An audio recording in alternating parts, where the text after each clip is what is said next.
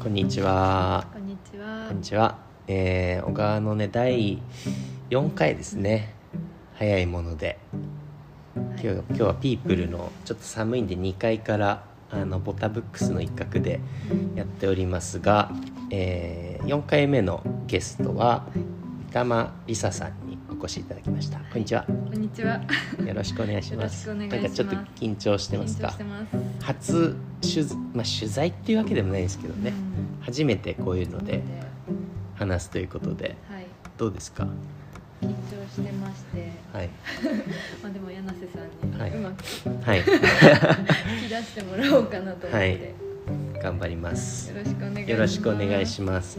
簡単になんか自己紹介していただいてもいいですか？はいえっ、と三玉梨沙と申しますえっ、と今は小川町の地域おこし協力隊をしていて2年目になりますうんで、えっとコワーキングロビーネストという駅前にある築100年の石蔵のコワーキングスペースであの運営などに関わっていてあとそこでのイベントだとかうん小川町町内で行うイベントの企画とかをしています、うん。はいもともとは横浜出身でおした横浜出身。はいそうですよね。で感学 学生卒業してうんすぐに小川に来た。いやでではなくてではないんだ。えっときっかけじゃあなんか小川町に来るまではなんか本当に流れのように流れに乗ったら、小川町にたたどり着着いた。みた。たいな人そんなことあるんですね。そうなんです。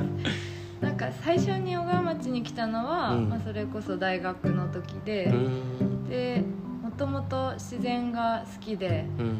なので環境問題に関心を持っていたんですけど、うん。で大学も農業系で植物を専門に勉強する大学んだ。だから今ここのあ ボタブックスはい。の前にいてすごく居心地がいいんですけど、はい。ぜひぜひいろいろ教えてください。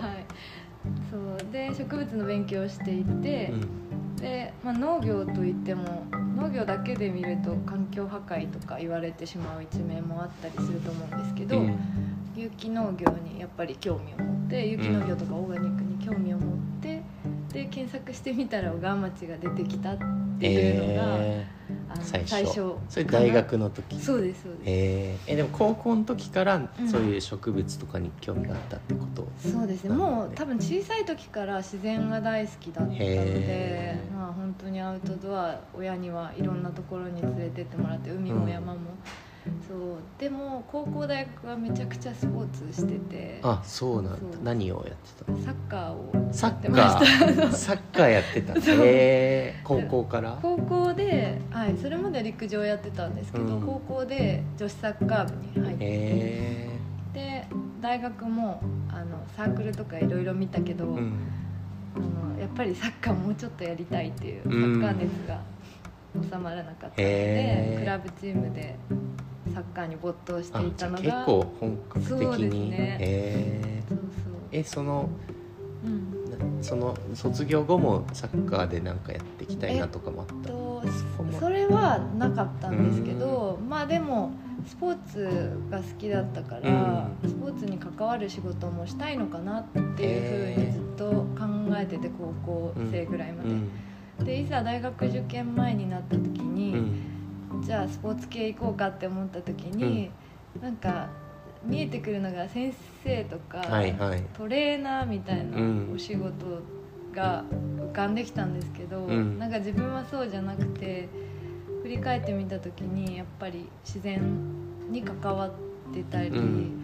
環境問題のことをあのにを考え続けてうん。生きていきたいなっていうふうに思ってへ利転したんですよ。あ高3そういう。の時に、えで大学は植物系にそう行ったー、って植物農学部。えっと、日大の生物資源科学科の植物資源科学学科っていう、えー、ちょっとね覚えられない。ですつまり植物のことですっていう、えそうをやっててそこでもランドスケープデザイン研究室っていう。う、ん。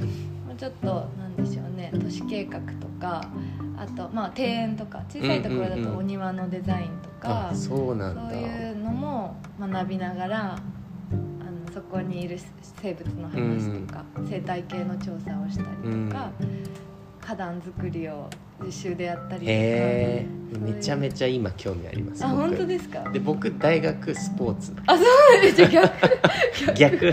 逆ですね。僕スポーツ科学部ってとこでえー本当にそうなんだ。6割推薦ではいはいオリンピック出るみたいなうん。J リーガーいるみたいな感じだったんだんで逆ですね。え今植物興味えあるけど。逆ですね。えもっとちょっと柳瀬さんの話も聞きい。やいや。そうなんだ。そうそうなんですね。えうん。横浜はうん。結構自然があるエリアだったの？家は。ね。横浜って結構その都市部とうんうんうん。意外と田舎エリアあるじゃないですかは広いから。どっちかっていうと青葉区なので山側で、うん。あ周りは住宅街。へー。でまあ駅からは、まあ、全てコンクリートの道を歩いて、うん。家もマンションだったのうで、ん。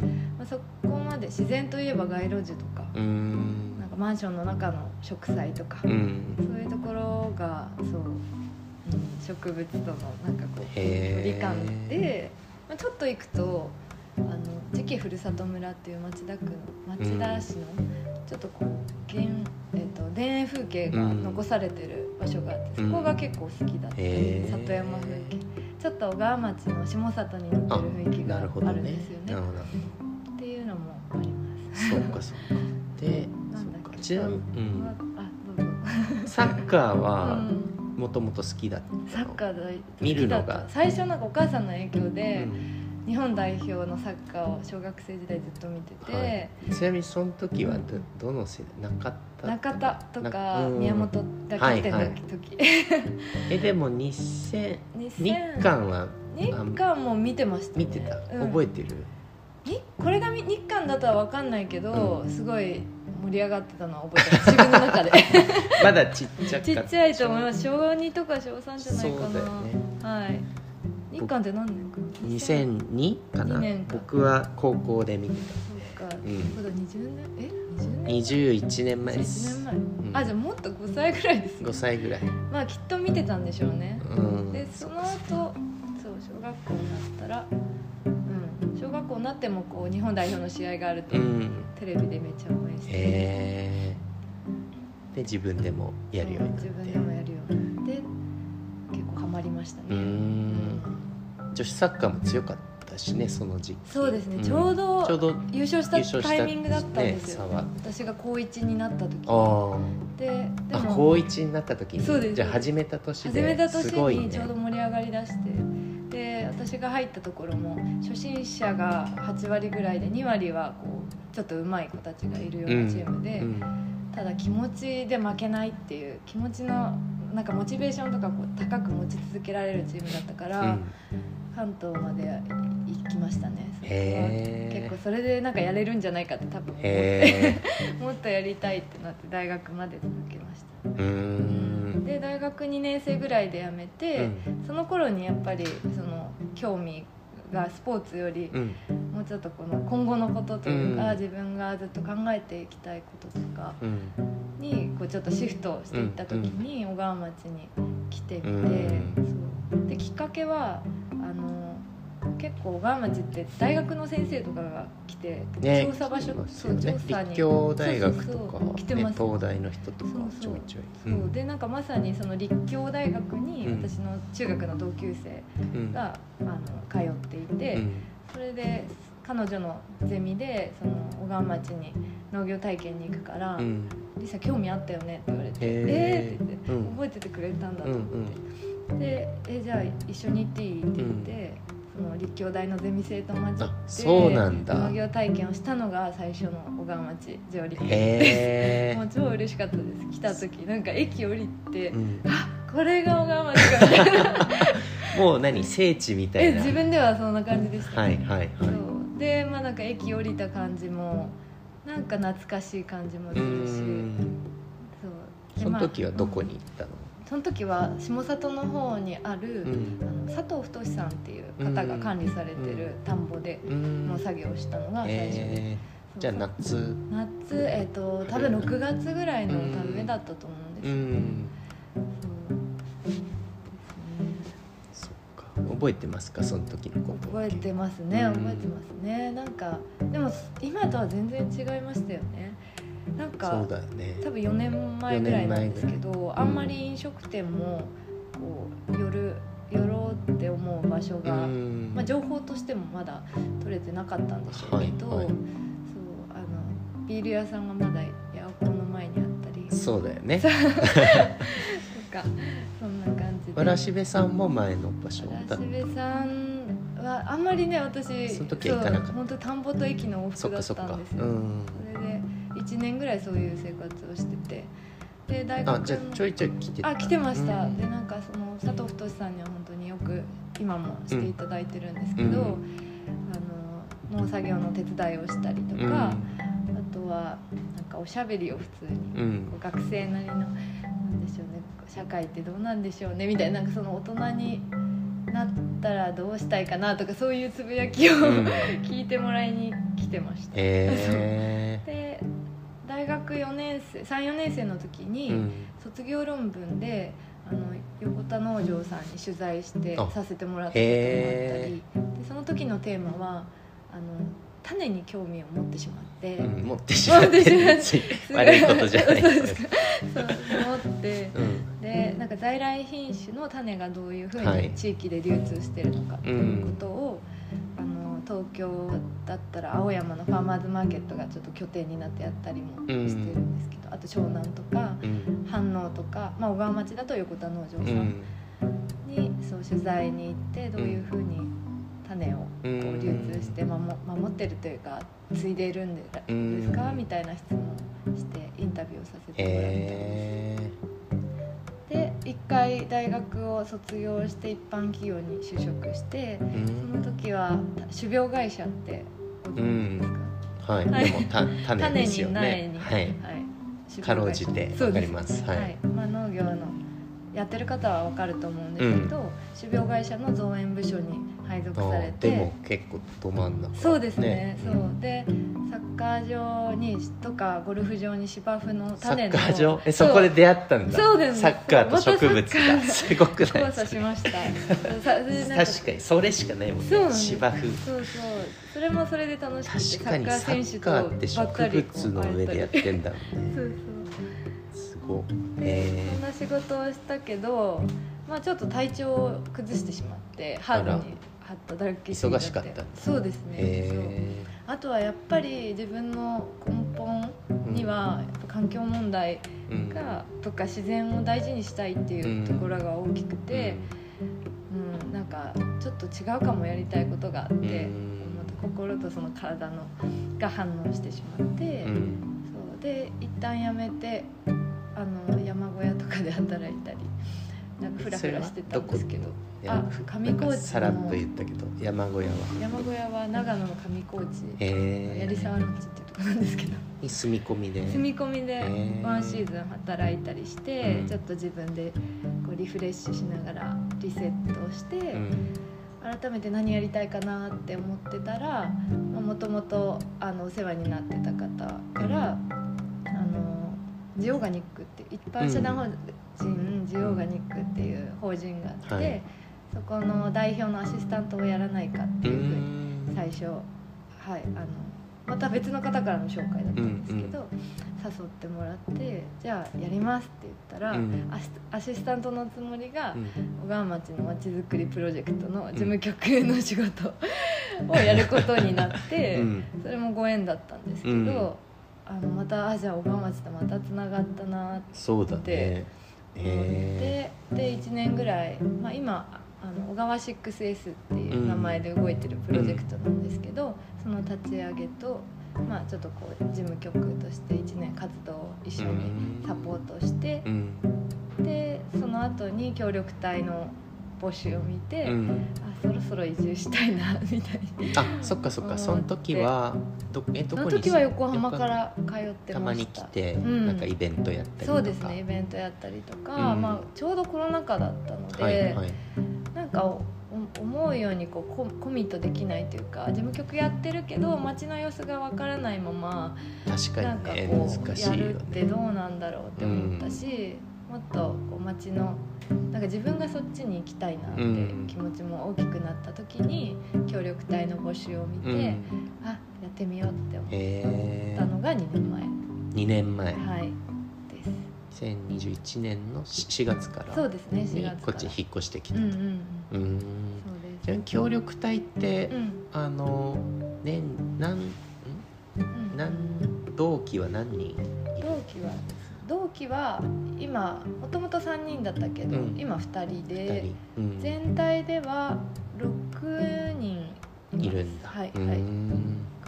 結構倍率は高いもんなんですか？協力どう隊なんでしょうね。さらっと受かっそうですね。まあなんかわかんないですけどうん。もともと役場の方とお仕事をしていたのでたなんとなくその私もこう役場のお仕事をちょっと分かってたりあこういうふうにでしょうやっていくといいのかなとか、うん。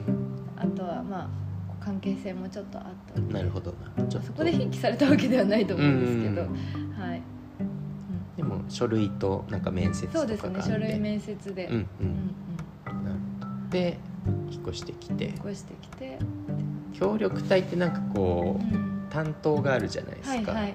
僕あんま分かってないけど、うん。LINE 運営してる人もいれば、なんか施設運営とかもあるけど、うんうんそれはどういう配属だったとんですか、私はそのネストコうん。ワーキングスペースロコワーキングロビーネストの運営をしてくださいっていう、うーん。まあ、そのミッションがうん。あるような人で、うん。他の人だとそう LINE の担当だったり、まあ、小川ではみんなミッションがあるケースが多いですね。そうだ。うん。うん。まあ、和紙を普及するっていうミッションがある方もいるんですけど難しそうだねそうですねそれ。は結構ね大変なこともあるかなと思いますけど、うん。地域によるみたいですよ、うん。そのミッションがあるかフリーでもう、ねそうだとりとりあえず地域を盛り上げてほしいっていう、さあ何するみたいな。でも私はなんかそう場所が決まってたから、うん。やりやすいというか自分には合ってたかなって思って。はいはいはい、うんそうなんだ。ネストはね実は僕もちょっと関わってて、うん。あの立ち上げる。でもそれ2年前うんですもんねオープン、うんだからオープン直前だった。あそっかそっか。僕はそのオープンする半年ぐらい前から関わって、まあ、内装どうするかとか、うん。ネーミングとかロゴとかウェブとかなんかそういうのを作らせてもらっていたんですよね、うん。運営はまあそこまで僕は関わってないんですが、ちょうど私は4月に入ったので、うん。マニュアルを作ったりとかどういうふうにこうお客さんを案内してうん、登録をするとか、はい。そういう話から入りました。一番バタバタしてる。だってああと1か月でオープンみたいな。これ本当に迎えられるかなと思いながら そうですね。ちょっとネスト立ち上げ物語はいろんな方にこれちょっと話してほしいんですけどで工事もね大変だったしまああんまりちょっとねここで喋りすぎると長くな るんですがそっかそっか。でネストの、まあうんう受付とかにもはい立って、受付に立って、まあ会員さんが来たらそこうん。受付もするし、うん。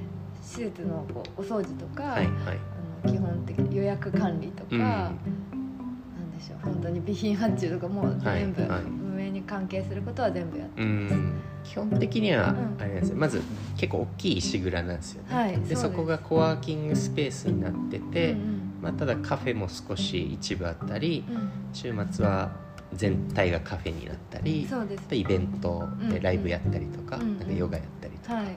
そういう感じですよね、はい、うん、でコワーキングロビーって言ってるのはなんか小川町ってその結構コンパクトな町で、あの一箇所に全部をこうなんかビルに詰め込むとかっていうよりは例えばご飯はあそこで食べれるしこう温泉はあそこで泊まるのはあそこでみたいななんか町全体が一個の施設みたいな感じがあるから、まあ、それの中でのロビー的な役割になるといいねってことでなんかみんなと話し合いながら決まったんですね。なんか運営してみてどうですか、うん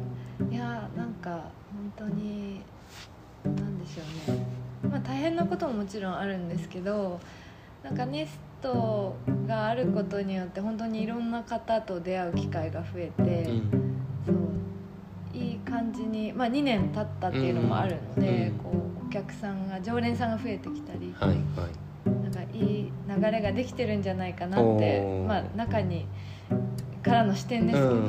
そういうふうに思っうん。ん。まあ、やっぱコロナでねちょっと難しい時期でもあったと思うし、イベントもやるにやれないとか、あの薪ストーブもねうん。うんうん入ってるじゃあそうですね。それも、ね、クラウドファンディングでうん。支援いただいた薪ストーブをうん。設置して、でちょうど床暖房になってるので、ねね今の季節は真ん中のあたりの席がとってもポカポカして気持ちいいです。うんこの間なんかあの薪ストーブの前でううっんかり寝ちゃったら、うん。靴下が燃えそうになったっていう人に会いましたけ ちょっと噂で聞きまど、した。はい、そう。某トンナリーのケントさんですけど。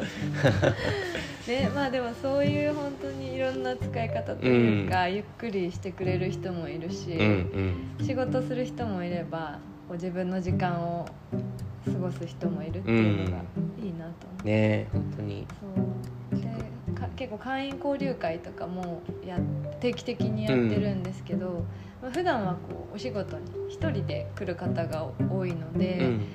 そのでもこう一人同じ場所でねせっかく働いてるからやっぱり何かつながったらなっていうふうに思していて。ね。そここでまあつなお客さん同士でつながって趣味仲間になったりとか、お仕事につながったりっていうところも見えてきてるので、なんかすごくいいないいコミュニティだなと思って。うん。会員さんは小川の人と、まあ、うん。小川の外の方もいらっしゃると思うんですけど、どんぐらいの割合ですか、えーっと最初はもちろん小川の方の方が多かったんですけど、うん。今は25%ぐらいが小川の方あえー、そうなんだ。そう。で多分もう25%とか、うん。まあ、30%ぐらいの人は沿線にお住まい東武東上線の沿線にはいはい。お住まいだったり、あとは、まあうん、と深谷とか寄居うん。とか土岐川の周辺地域に住んでる方が車で来てくれるうようなん。感じかな。うんうん、そう。でであうん。残りの50%これはあの東京からパッと来て仕事をされたり、なんかある方は軽井沢にワーケーションするんだけど、うん。その途中でちょっと仕事をしたいから Google マップで調べたら小川あがったと。でへ寄ってくれてめっちゃ気に入ったみたいな人もいましたしすごいね。そうれなんか最近本当いろんな方に届いてるのかなって、うん。うん。地元よりはそうこう足を伸ばした先にネストがあったっていうケースがあへるのかなと思います、えなどうやって知ってくれてるんですかね？なんか意外と Google マップが多くて。ああやっぱそうなんだ。そうなんコワーキングスペースとかでうん検索して、うね。まあそんなにないもんね。そうそう、ん。でなんか多分 SNS で見てるより、うん。こう Google マップで行きたいから調べるじゃないですか、うんうん。そこでヒットして意外と環境良さそうみたいな感じで、うんあのねあの写真バンって出てきたらなんか気になるよね。そうですね。そう。あと、まあ、カフェとかもあるので、ちょっとドリンクを飲みながらうんゆっくり過ごしてもらう方もいますし、うんうん。そうですね。結構やっぱ建物のインパクト大きいじゃないですか、うん。うん。やっぱ皆さんあの扉開けたら驚かれます。ね驚かれます、感動してうわすごいねってうん言ってくれる方が、うん、ほとんどですし、うん。意外とその地元の方が、うん。あのびっくりされる。あうん。のその存在を知らなかったって言はいうんですよ、はいでちょっとね奥まってるしね。っててうん。もともとはあの近くに役場のところが小学校だったんでしたっそう、けうん。ですよね、うん、でなんかその石蔵の横が通学路だったらしいんですよ、えー、そうなそんんだな話も聞いて、えー、だから昔はずっとこの横を通っていたけど、うん。しばらく通ってなくて存在すら忘れてたけどねって言って、今こうしてあの一応オープンしてるので、なんか本当に来れてよかったってくれえて、ー、嬉しいですね。嬉しいです。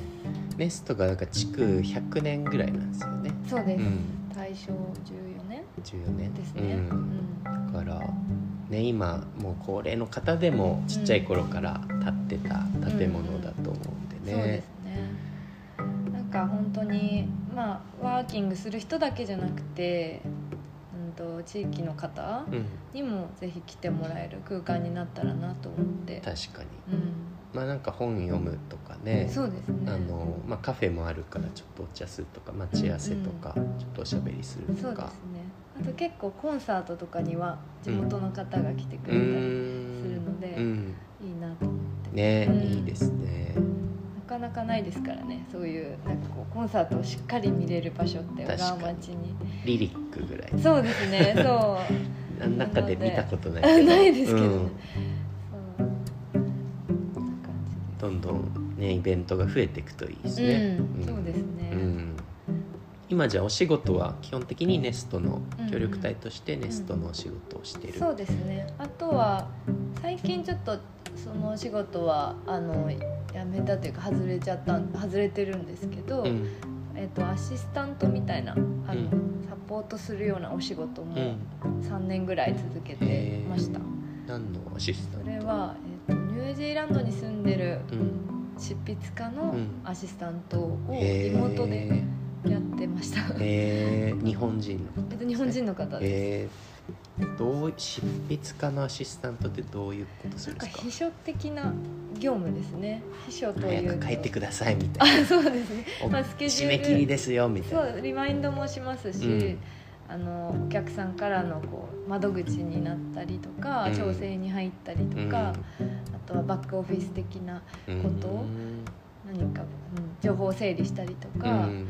まあ、本当個人的なことをちょっとサポートして手伝ったりとうんか、うん。でその方が日本に来られた時のイベントのサポートとか、あらゆることを。なんか出版そうですね出版の時に、えー。あのどういうふうにプロモーションしたらいいのかっていうのを考えたり、まあ、チームのメンバーが何人かいるのでえ一、人ではなくその、うん。それぞれでみんなで考えたりはするんですけど、へー。それどういうきっかけでやることになったんですか？それは、えー、と初めて私が一人旅をしたのが、うん。ニュージーランドだったんですよ海外の。それは学生時代、学生時代です、でそれがきっかけで本当に、まあ、ニュージーランドいいなって 思ってたら、うん。その執筆家の方のインスタを見て、うん。で彼は結構こう自給自足の暮らしをしててでオーガニックのことだったり、まあ、環境問題についての発信をポジティブにしてる方で、うん。なんか私もこれからなんでしょうねそういうのを発信していくとしたらなんか、うん。ね、ネガティブというよりやっぱポジティブにうん美しいから守りたいんだとうんか、うん。そういう発信の仕方ができたらなっていうふうに思って、でって思ってたらインターン募集みたいなへインスタの投稿がうんされて、それを見て大学を休んで。休んで。大学を休んへであのその日までだったので期限、うん。提出期限が、なのでその日にバーッとなんか履歴書とかなんか思いみたいなのを書いてうん。提出して受かったって感じ。そうです。そこからは長い付き合いで、うん。まあ、1回辞めたりもあの1回企業に就職したりしたので、その期間はやってないですけど、またご縁があってーうん。ここ2年ぐらいはそのお仕事してたり、ちゃめちゃなんか新しい働き方じゃないですか。ニュージーランドのうんうん。執筆家のアシスタントを小川町でしてるっていうのははい。ちょっと聞いてる方もどういうことっていう人もいるんじゃないかなと思うんです。けどそうですね。だからコロナ前から割とリモートっていうのはでもそうですよね。うんできてたのかなとう思って、ん。そっかそっか。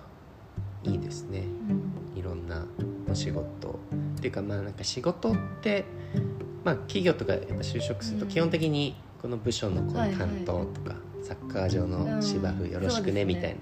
でもなんか自分の興味ってもっといっぱいあるじゃないですか、趣味とかも含めて、だから、ね、いくつもあっていい気しますよね、うん。そうですね。うん。本当にそうだなと思って、なんかもともとやっぱり、いうん、大学生の時とかは、まあ、親がサラリーマンだったので、やっぱりなんかこう会社に属してうん。ずっと何十年も続けるみたいなのをイメージしてたし、うん。それが当たり前なのかなって思ってたけど、うん。なんか自分はそれそうあんまり合ってないかなって思うし、いろんな生き方をしたいし働き方もしたいしって思ってたら小川町の方がいろんな副業をしてる方がたくさんいて、うん、あなんか当たり前だと思ってたことがそうじゃないなって思ったし、うん、うん、なんかこれはいいかもって。いいよね、でもだって小川の人なんかさカレー屋さんで働いてると思って夜フレンチ行ったらあれ同じ人いるとっていう人もいるし。しね。そうそう。なん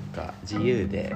観光案内所にいると思ったらまた別の場所でね、うん、働いてる方もいるし、ね、ワイナリーやってると思ったらとんかつ屋経営してるとかめちゃくちゃいいよね、うん、なんかそういうつながりが小川にいると見えて、うん、いいなって思って。いいですね、僕もなんかすごいそんな思いです。うちの親父も大学出て就職した会社にも定年までいたんですよ、うん、40年近く、だからまあある種言い方は分かんないけど保守的というか僕から見えるんだけど、はいでもマインドはなんかすごい柔軟で自分はそうだったんだけど、えー、いや今の時代はなもうそういうことじゃねえからみたいな感じで畑やって食い物一つ育てとかないとみたいな。なんかめっちゃ話合う、うん、僕と70代の親父と、えー、うんなんか僕は猫お店やったりとか、うん、東京生まれで僕が引っ越すとかって、うん、なんかよくわかんない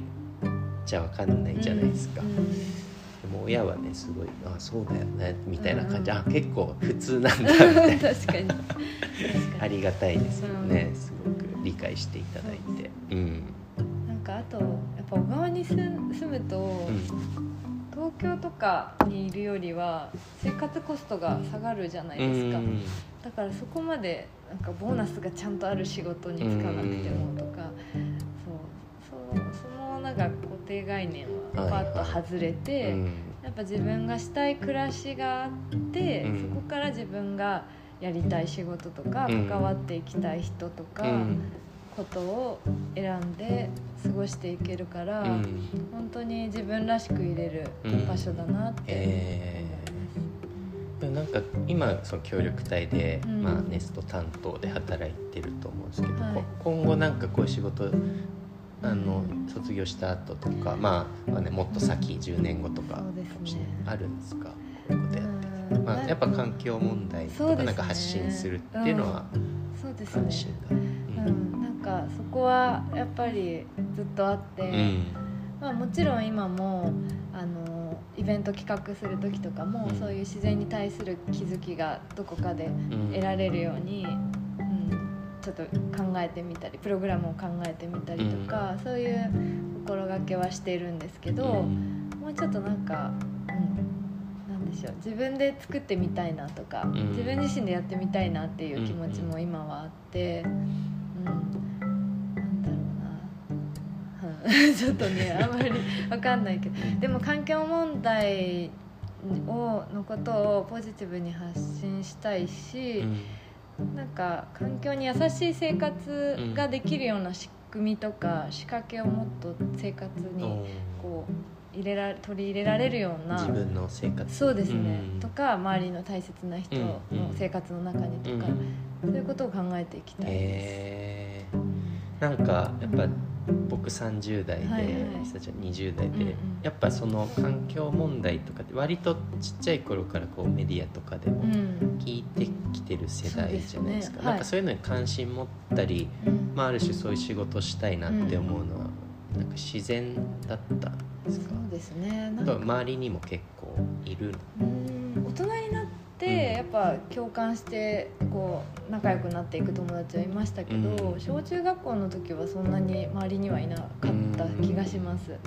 でも、うん、なんか小学校の時の課題でなんか絶滅危惧種の話を聞いてそれをなんかまとめて発表したっていうのが記憶に残っていて小さい時からやっぱりなんかこう同じ地球でこう亡くなっていくもうこう生き返らない命があるとか、文化がなくなっていくとかそれってどうなんだろうなっていう危機感みたいなのはあって、それがもし人間がこうやってる人間が行ってる影響によるものだったら、うん。少しでもそれをもうちょっと負荷を減らしたりして共存していくことはできるんじゃないかなって思ってたし、それをこう大人になったらきっといろんなこうスキルとかも持って何か実現できるんじゃないかなって小さい時から考えていて。へなので何かこうプロジェクトなのかものづくりでそういう日用品で環境にいいものを出すとか、ーうん。そういったことをやっていきたいなってうん思ってます。素敵ですね。ぜひお願いします。はい、小川の和紙とかもうんそういうものに使えるんじゃないかなってね思ってて、に。うん。プラの代替品とか、ううん。んに使ってなんかねお財布とか、うん。うん名刺入れとか、うん。なんか MacBook のこうケースとか、はいはいはい。なんか作れたらいいなって思ってます。和紙のねなんかそういう和紙製品、うん、考えたいですよね。まあ長期的にうん、じっくりやっていきたいことです。なんかさっきその小川町でいろんな副業を結構みんな当たり前にやってはいてのがいいなって話ありましたけど、はい。まあ小川に住んでうん。2年ぐらい、はい。なんか小川町の好きなところとか、うん。場所店でもいいし、うん。なんかありますか？はいいっぱいありますね。いっぱいあります。いっぱいあるけど小川が好きそうですね。やっぱ自然が豊かで、で季節を本当に直に感じられてうん、う、ん、なんか自分らしく暮らせるのが本当にいいなって思ってて私山が好きなんですよ、うん。山登りとか休日にするんですけど本当に家から徒歩でうん。登山の登山口まで行ってそこからもう本当徒歩で山頂まで行って帰って、うん。っていうのが、まあ、普通だったらありえない、ね。普通だったらバスとか、ねうん。電車とかうん、乗っていくんですけどそれがもう本当生活の中に山があるみたいな暮らしが確かにそういうとこってあんまないかもねないですね。もっと高い山はいくらでもあるけど、うんそうするとやっぱりうん町との距離は離れるし、そうですね。でもっと都市に行くと今山ないし、うんうん。こういうなんかみんなちょうどいい田舎ってそうです言うね。けど、うん。絶妙な。そうなんです。横浜も山っていうほどはない、うん、ないですね。うん。お丘？丘ぐらい、うん丘。確かに。そう。だから本当なんか暮らしの中に山もあるし、うん。街もあるし、美味しい飲食店もあるし、うん。そんな自然豊かな場所だけど、うん。本当1時間ぐらいすれば都会に出れちゃうし、うん。また違った刺激がもらえ確かにたり、確かに。そのバランス感が大好き。うん。居心地がいいって思う。確かあとにですね本当人もやっぱり来て思いましたけど、なんかあったかいなって思います、なんか横浜とか都会に暮らしてた時はなんか出会う人って仕事の中で出会ったりするから、その方の家族のこととかプライベートのことってなかなかこう区切られちゃってうん。わからないしイメージができないんですけど小川にいるとなんかその方がどういう暮らしぶりをされてて、うん。まあ、農業に関わってる方もいるし、うん。子育てをしてる方もいてっていうなんかこうイメージができてて、すごく安心感のあるうん。距離感というか、うん。そういうのがあってなんかみんなでこう共同体みたいな風にうん。感じてて、なんか選挙とかもうん。びっくりしたんですけど本当に知り合いの方が出られてたりとかって、横浜じゃありえないんですよね。うん。なんかその政治に対する、うん距離感もね。距離感あるし、なんか自分たちで私たち住んでる私たちでうんこれからの未来を考えていける環境っうん。ていうのが小川町にはあるんだなって思って。で実際そのなんか政策をなんかやったら目に見えるところ変わったりとかねそうですね。するかもしれ本当ないし。にそうですねそうで役場の方もまあ私の仕事柄ですけど、うん。やっぱ知り合いの方とかもいらっしゃるので、なんかそう安心してなんか自分の未来のことを考えられるうんうん。かなって、うん。確かになんかまあ自分がこう変えられるっていうほどこう、うん。大きな力は一人一人にはないかもしれないけど、うん。なんか多少関わって影響を与えられるっていう気がするよねね。サイズ感的に、うん僕も東京の練馬出身で、75万人ぐらい住んでるんですよね練馬区って。まあ結構広いしね。うん。だからまあ正直自分でもう受け身になっちゃうっていうか、うん。そんだけいると、うん。自分一人がなんかやろうって言っても、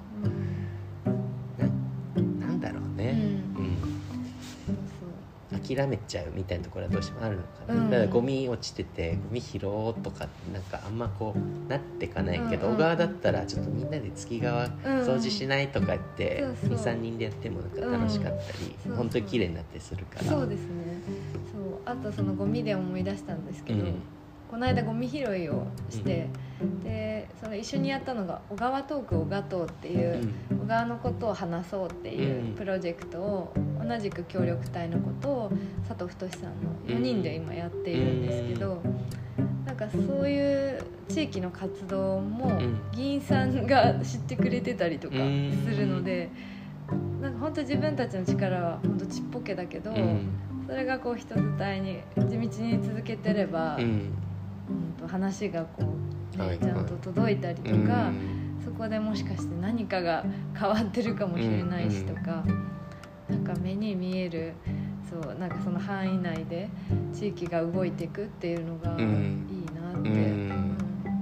等身大かなって、うん。なんか大学のキャンパスみたいな感じそうかな。くあって小川町って、うん。なんかこうまあもちろんいっぱい人言ってもいるからうん。全員のこと知ってるわけじゃないし、いろんなコミュニティとかサークルとか別にみんながこうワンチームじゃないけど、なんとなくこうあって、うん。でなんかキャンパス歩いてると知り合いと会ったりとか、確かに。なんかあっち楽しそうだなとか、うなんかイベントやってるとか、そうですよねなんかいなんとなく全体をこう、うんうん。知れるけど、うんうん。自分のいい場所も選べるみたいな、うんなんかそういう感じがうんうん。ちょっとしてるんですけどね、うん僕も、うん住んで僕も2年ちょっとなんですけど、うん。うん。いいですよね。なんかその距離感がいいなってね なんか田舎にひ都市部から田舎引っ越すとやっぱりそのちょっと窮屈っていうか、うんまあ言っても八百子行ったし知り合いになるしみたいな、うん。なんかそういうちょっとそういうのはないですか、あ私はないですね、うん。なんかむしろそう今日今日も2人ぐらいあうん。昨日かな？昨日も2人ぐらい八百子で会いましたけど。なんかまあ普通にそれが日常で居心地がいいですね、うん。うん。楽しいしなんか知り合いに会えるねあみたいな、不意に。えちょっとねでもおかしなことはできないですけど、うん、うん。うん。でもいいですね。うん、いいですね。なんかよく行くご飯屋さんとかうんありますか、小川で。そうですね。うーん。居酒屋さんも夜とかはたまに、お酒は結構飲む？あそうですね、結構うん好きです、うん。だから量はそんな飲まないですけど、うん。あとお昼は那須親父さんとか結構好きです。何カレーを食べるんですか？野菜カレー野です菜カレーですね、いいですね。僕も野菜かチキンうん安倍さんに吉本バナナさんはきのこカレー食べてたよって 言われて私もきのこカレー食べてましたけど やっぱり野菜に戻ってきます、いいですね。うん。那須親父って本当毎日食べても飽きない飽きないし、美味しさが、ううんん、なんか一人でも本当行くのが好きだし、うん。誰かと一緒に行って。でも絶対誰かに会うでしょ、うん会います。あそれはそれでいいかなと思いながら、那須親父一番合うよね。あいますね。誰かしらカウンターで並びますね、うん。まあそうすると一緒に食べたりもするのも楽しいし。そっかそっか。うん、いいですね。こんなローカルトークもできる感じが。休みはさっきその山登りや、うくって言ってたけど、はい。なんか他にサッカーとかやってるの？そっかやりたいですけど、うん。なんか気軽にできる場所がなくて、うん。ないように見えて。あの運動公園って行くことない？ないです、総合運動場みたいな。うん、オープンしてるんですか？してるしてる。あえ行ったことない？そうないあの八幡の方にあそうなんだ。武蔵ワイナリーさんのはいはい。裏手にある、あそこすっごいいいよ。あそうなんですね。車じゃないといけないけど、うんうんなんかねちょっと正確じゃなかったら申し訳ないですけど、うん。なんか野球場を作る予定で、結局作んなかったみたいな、超広い芝生があってそこほぼ誰もいないんえでそうなの芝生ですか？芝生、うん、だからそこをサッカーまあそのなんかフルコートとかじゃなく、うんまあでもコートもあるけど。ね、うんうんうんうん。けどなんか普通に2人3人でボール蹴るぐらいそこで全然できる、あそうなんだ、やりましょう、うん。やりたい。そう。僕も最近バスケチームをあ作ったんですけどうん。サッカーも好きなんで、はい。ぜひ誘ってください。ねやりたい。ボールはあるんですけど。ボールはい。じゃあ持って。春になったらねねいいですね。あと休日まあ海もす好きなんですよ。海もす山も好きで海山もも好き。海も捨てがたい山派って言ってるんですけど。海を茅ヶ崎とかにサーフィンしに行ったりしますね。え結構何度、うん。年に何度もそうですね。しそこまで寒くない時は、うん。あのタイミングが合えば車で行って、へあとはキャンプとかも好きなので、うん。長瀞とか軽井沢とか、横浜にいた時はもう23時間かかるところが、うん。小川からだと本当に1時間とか、うん。1時間ちょっとで軽井沢に着いたりするので、うん。なんかこうアウトドアが好きな方にはいいのかなって、いやそれ本当、なんか僕も最初盲点だったっていうか、うん。まあ、僕特に東京出身だからどうしても東京から何時間っていうふうに考えてたんですけど、逆にまあ小川に来てみると小川からその長野とか群馬とかで行きやすいじゃないですか。それがねだから高崎とか前橋とかもね1ね。時間かかんないし、うん。この間もそう軽井沢とか三代田っていう軽井沢の隣町に友人が住んでて行ったけど1時間ぐらいで行ったかな、へー。うんそう。なんか私も山登りで谷川岳に電車で行ったんですけどうん、それも1時間半ぐらい。結構近いんですよそれっえて電車で？電車でどうやって行く？えっとみなみなかみ駅うんうん。からバスであバスかな。そうえバス、八高線？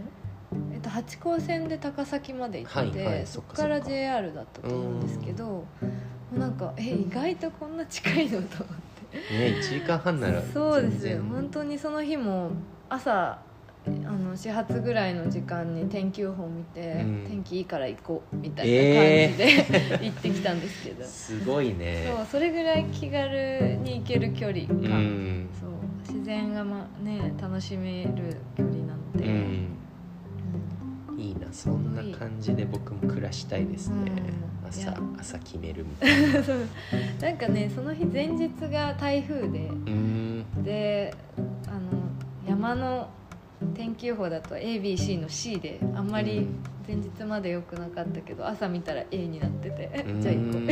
えー、その ABC 評価。なんだそうなんです、へー。山をやってる方は分かると思うんですけど、へー。ういう天くらっていう。天ぷら。ああって。天ぷら。天ぷらじゃなくて天ぷらっていうのがあって。じゃあそれを見てみてください。インストールから始めようと思います、はい。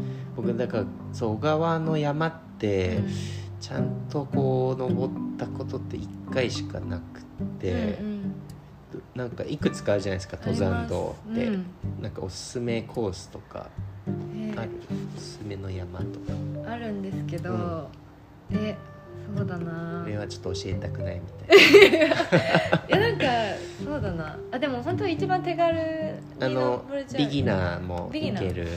ビギナー。だったら、うん。超ビギナーだったら千軒山あ千軒山、うん、あの見晴らし台そうですね。それは本当に駅からうん。歩いて多分3時 ,3 時間ちょっとで行けるんじゃないですかね。うん。もう行って帰ってきて。うん。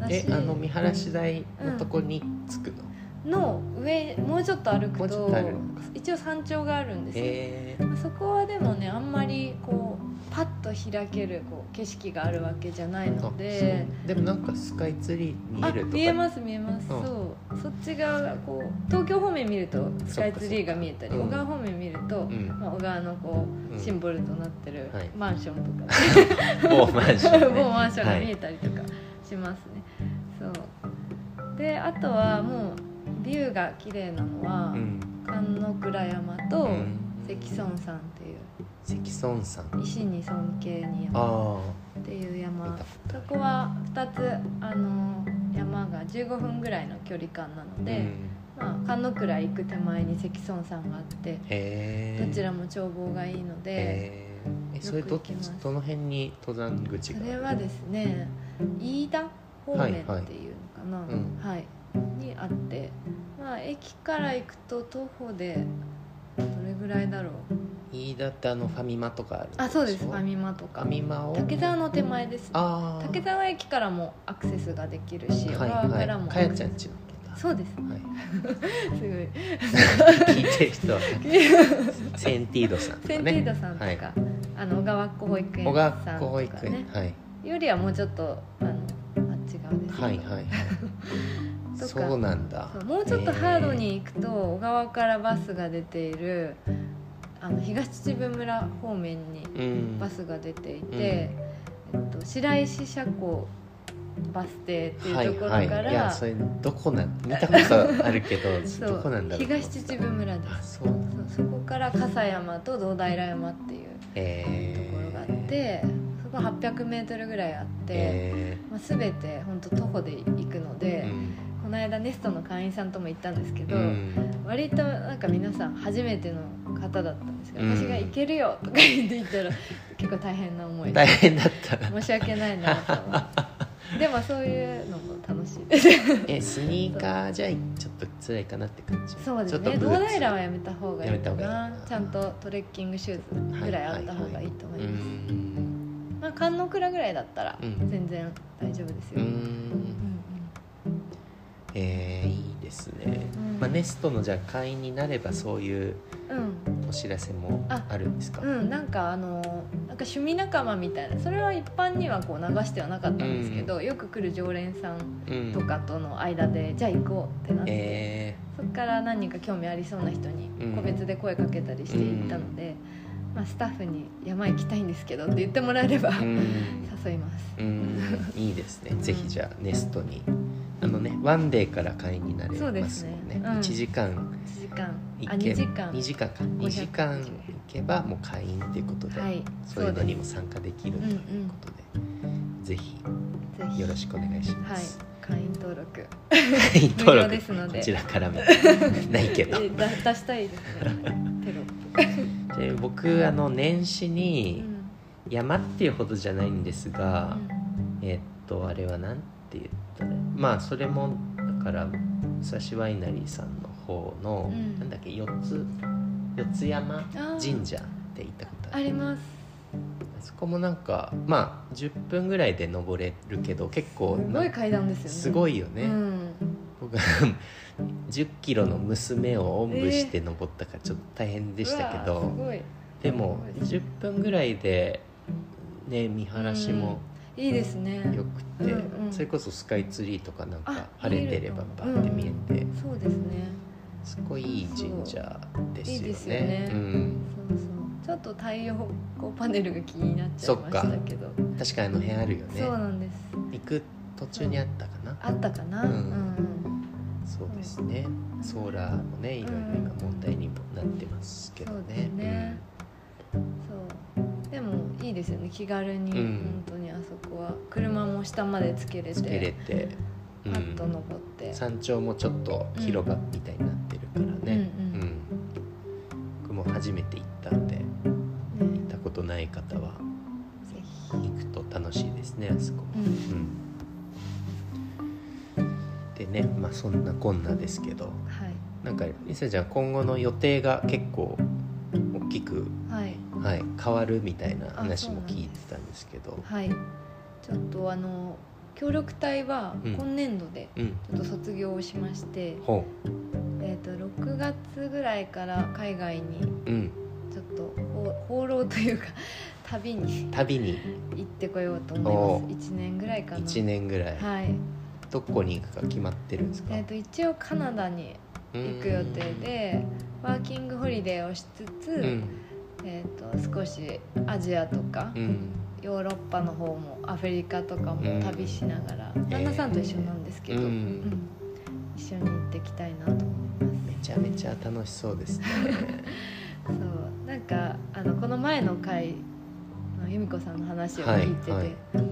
なんか自分探しというかうん。そうそうそんな感じにも近いのかなってうん。思いますね。なんか分かってるつもりではいるんですけど、うん。なんかもっと発見できることがあるかなって思ってて、でもやっぱ自然とかそういうエリアに行くそうですね。んですかね。自然の国立公園での中で、うん。まあ、結構お仕事がありそうなので、へまあーカフェもあったりホテルもあったり、うん。あとガイドさんとかのお仕事もあるので、まあ、何かできたらなと思って、えーえじゃあカナダに住んでそういう仕事も最初はやって、はいはい。で後半は旅しようかなとかそういうそうですね、うん。もうなんか私たちいつもノープランで、うん。そこ皆さんに聞かれるんですけど、うん。全然決めてなくて、うん。多分行き当たりばったりで行くと思う行ってから仕事も探すんだ。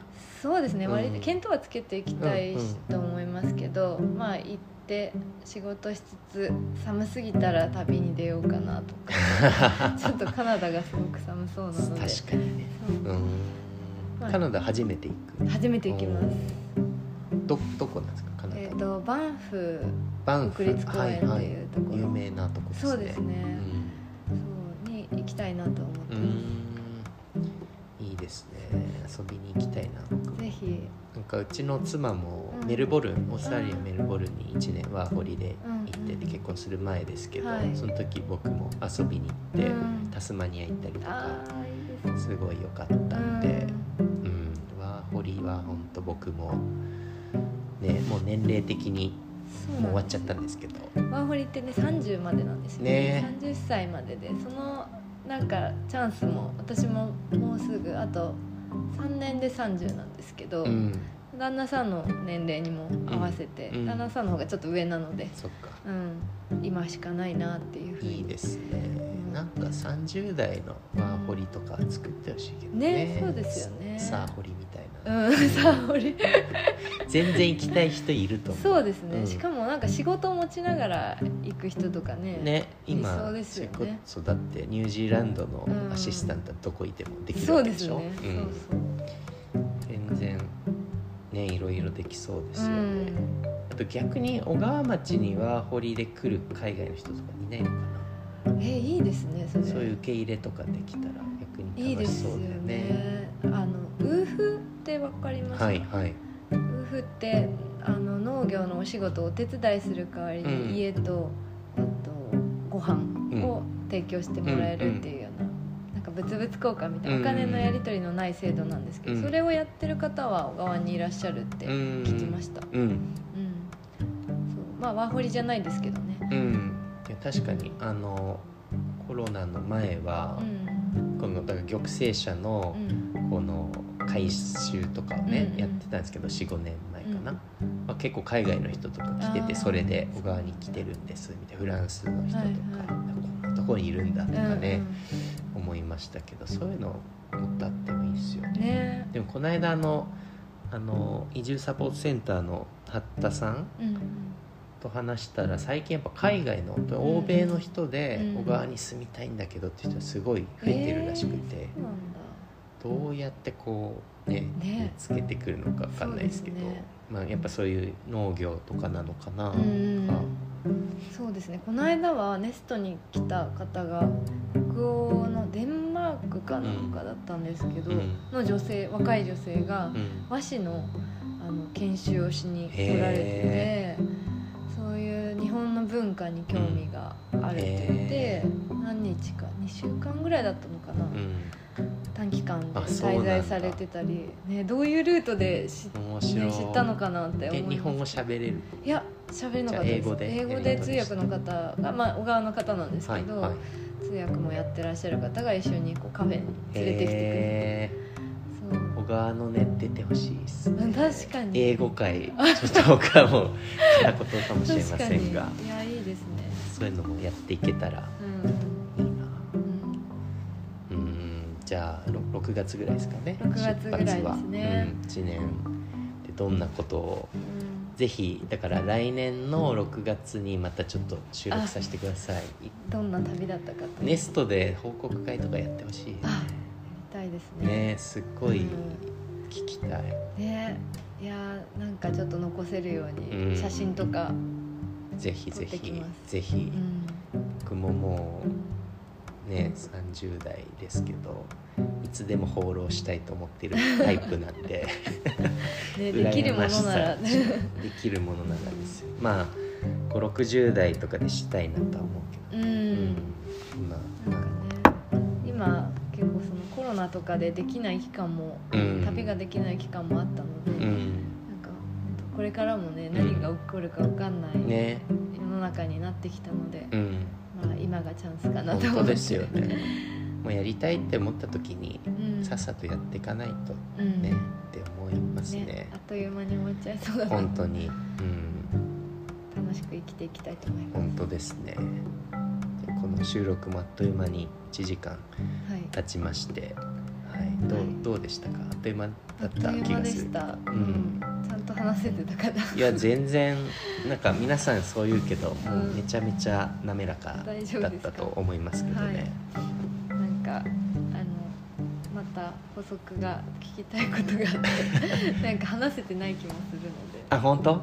なんか話し足りないこといやあそんなことはないんですけど。なんかちゃんと話せてたかもですがいや全然全然まあじゃあ続きはネストでってことでいいですか？すね。ははい。い、6月まではね、はい。いらっしゃると思うんで。はい。はい。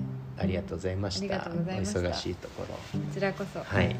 じゃあ、はい。そんなところで、はい、第4回かな、はい。のゲストの三玉梨沙さんでした。ありがとうございました、ありがとうございました